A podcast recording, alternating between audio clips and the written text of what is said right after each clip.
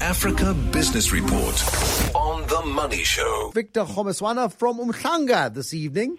Are you wearing your Speedos or your baggies on the beach tonight, Victor? I'm such a party pooper.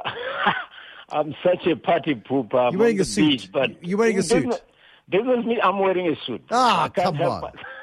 hey, what do you want me to do? I'm addressing executives here. Vodacom wouldn't be very impressed Have- if I address uh, them in speedos. Hey, listen, you, you, you, you, you they'd certainly remember it. They'd certainly remember it, Victor. Give me, Yes. uh, I saw a, st- a statement late yesterday. 11 chief executives, including Lakshmi Mittal and Randgold's Mark Bristow, calling for greater international attention on Ebola. Real concern about its spread and the impact it's having on West African business. I mean, uh, we've been talking about this for weeks and weeks now. And do you feel like it's there's a greater level of understanding, a greater level of control? I think maybe, Bruce, people are realizing it's also not doomsday because there was a point where I just didn't know what the implications were. But people are much more careful. I myself have had a few meetings cancelled that were not even outside of South Africa but involved people traveling from elsewhere. So it has had an impact, definitely, because conferences have been postponed or deferred. I, I know one law firm that was going to have an Africa conference. They just decided for 2014 they are not going to have it because it was just too risky. They couldn't reassure the, uh, the delegates enough from elsewhere that they wouldn't be exposing them to risk. So it is a big issue. But what's encouraging is that I see lots of vaccine trials, some cure, some treatment, and I'm sure companies, are, countries are becoming more careful. And perhaps people are becoming more careful and washing their hands just a lot more than they should they have been and, and making the, the, the spread much more easier. Maybe the quarantines in some of the countries like Liberia are beginning to work, although we hear stories of people escaping sometimes from the sites where they're being isolated in. But I think in the end people are coming to grips with it and at the same time we're realizing it's just another epidemic that can be controlled with a little more understanding. Uh, and then I was chatting to Sizwe Nxasana earlier on today. He's got money to spend on deals across the African continent. He's an opportunistic, opportunistic kind of guy, but looking for organic growth. Where should FirstRand be expanding? If they came to you, Well- Victor, and said, where should we be growing? The, the market that nobody can turn a blind eye on is Nigeria, and FirstRand is looking in that area because the Asset Management Corporation of Nigeria is selling its stake in a few banks.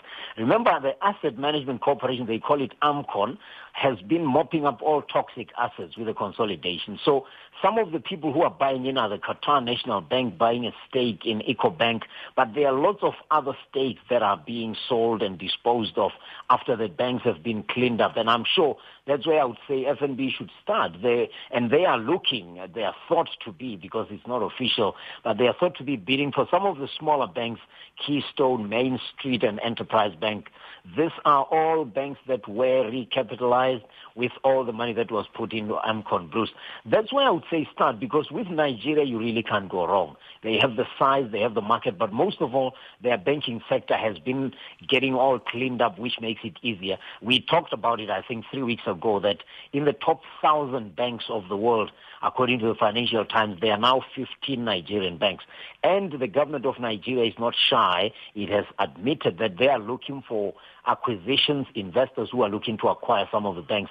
And that's why AMCON is at the heart of it. That's why I would say FNB would start because out of there you could then spread into the rest of the West African region. Uh, and then uh, Kenya's government has taken itself offline. Big security concerns in Kenya. Yeah, I don't know. It, it, it's losing. The tourism is getting affected, obviously. But the, the problem is here it was hacking. It was the hacking of the key website, the Twitter accounts, the Facebook accounts. And the problem here, Bruce, it, it once happened even in Nigeria that people create or clone accounts. I'm sure you know about it. Where they clone an account, then they start writing to your listeners as Bruce Whitfield. I mean, can you imagine if people who tune into your show get messages from Bruce Whitfield inviting them to be part of this investment, inviting them to come to this breakfast. Don't give people amount. ideas. Don't So- give people ideas, Victor. I mean, I mean, I'm just. Yeah. it happened to the Central Bank of Nigeria, the former central banker. So in this case, the government website went offline last Wednesday.